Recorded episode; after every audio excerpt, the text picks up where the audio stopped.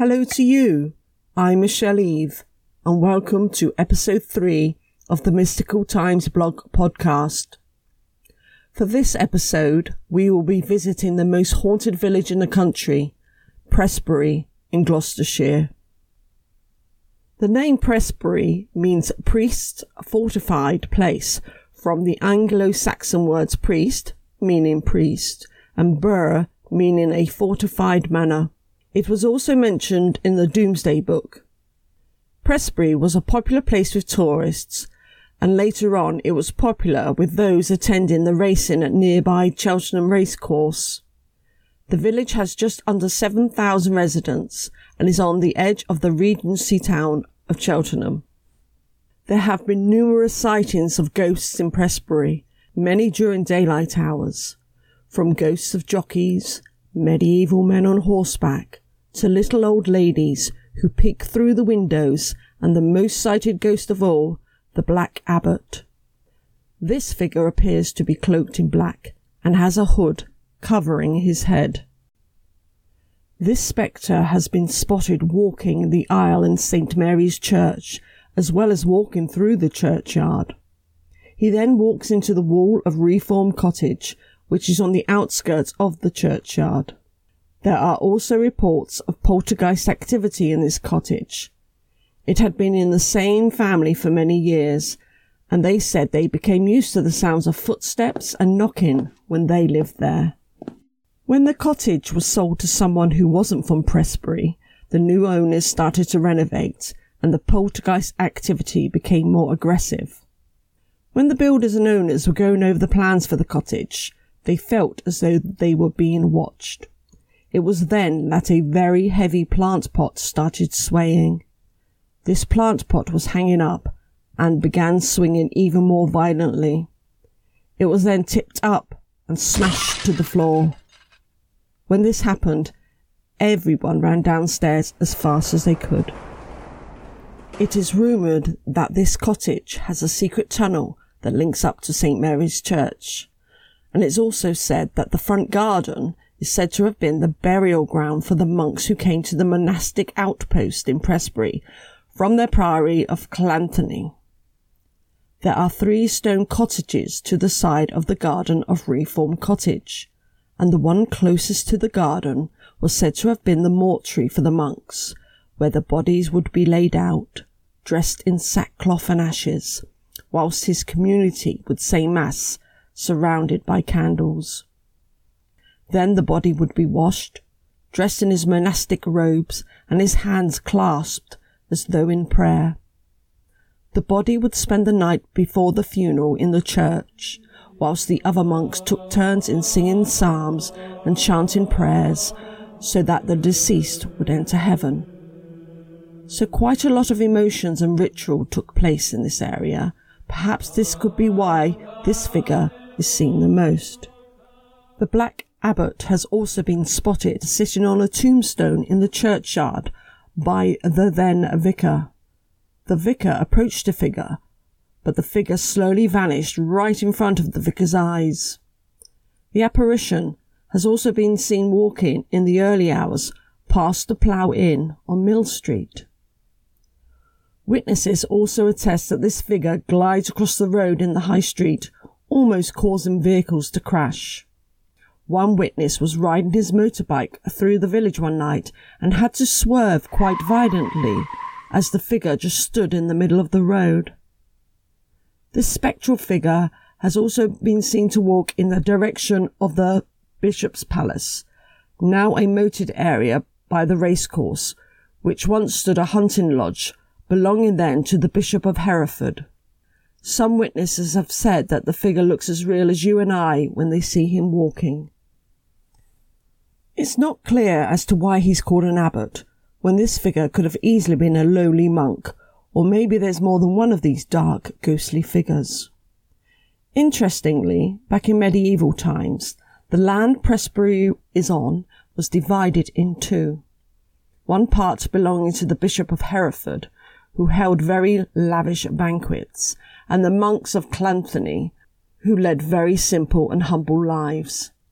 It was known that the then Bishop of Hereford was rather resented for these lavish affairs by those who lived close by, including the monks. For our next spooky experience in Prestbury, we go to the Burgage, which is a long street just around the corner from St. Mary's Church. Whether this next experience was actually ghosts or a time slip, I'll let you make up your own mind about that. We go back to the 1930s, where a holidaying family saw an advert by Major Capel, who had a pony for sale. Major Capel had lived in Prestbury House, which stood on the land on which his ancestors had lived since 1607. The family of three, father, mother, and a daughter, went to Prestbury House as they were wanting to buy a pony for their 10 year old daughter, and when they arrived, the Major showed them the pony. After the initial excitement of seeing the pony, the young daughter got bored with the adults talking, so decided to walk around the rather large grounds. She found herself near the stables, which were at the edge of the property. Her interest from seeing the stable horses was directed towards the group of people who were dressed in Jane Austen clothing and who were partaking in drinking from fine china cups and saucers and were chattering lots. The girl stayed and watched a little longer, but then ran off to go find her mother to tell her about this party. She found her mother, who was still chatting with the major in the garden, and told her about the people who were, in her words, wearing fancy dress, so wanted her mother to see them and maybe even join in with what seemed like a fun event. It took a while to convince her mother to come with her, and as they approached the stables, the group of people had become more loud and rowdy. This scared the young girl, and it didn't help that her mother neither saw or heard anything and told her daughter off for making up fairy tales to gain attention. She took her daughter by the hand and marched her off to the garden, where her father and the major still were. No more was said about what the girl had witnessed. It must have been a deeply profound experience for this young girl, as thirty years later she returned to Prestbury, intent on finding out about the history of that land and why she saw what she saw. And this is what she found. On that piece of land once stood some buildings, which were all a part of the grotto. It was a tea room for the very rich and elite of society. It was built in 1781 by John Dark. John Dark had good standing in elite society, but was to die just two years after it was built. There were several different buildings on the land, ranging from a Chinese temple, erected on a raised terrace, a circular rustic style of building, which was adorned with shells, fossils, and stones from neighbouring hills, to a stone tower, which was said to have had amazing views if you climbed the staircase to the top. There were two octangle rooms on this level, and it was where people could dine whilst taking in those panoramic views. The circular building had Gothic style windows, which were ornamented with stained glass, and the floor was tessellated, and the walls had convex mirrors. All of this stood in some very manicured gardens, which John Dark had personally designed. These would be referred to as pleasure gardens. It has been rumoured that John Dark became exhausted after accomplishing the grotto, and it was that that led to his premature death. The grotto was then run by several different proprietors. The tea drinking was said to have taken place in and around the Chinese temple. There were also splendid dinners served in the grounds as well. It had some very famous visitors. King George III visited there in 1788, as well as the Duke of Gloucester, and the discoverer of vaccinations, Edward Jenner, too. There would also be entertainment. Opera singers and musicians, famous in their lifetime, would perform to the patrons. In later years, there would also be overnight accommodation offered, so the clientele could come and stay from afar, whilst being very well looked after by the proprietor. The estate also had stables, several summer houses, skittle groves, and many other outbuildings. So this young girl had witnessed one of the many gatherings that were once part of society's elite in the 17 and 1800s. She got the period of clothing correct for that time period, when the grotto was a very swanky place and in full swing. But what became of the grotto tea rooms or tea gardens, as it is sometimes referred to? Surely this little girl saw the buildings on the grounds and her imagination took over?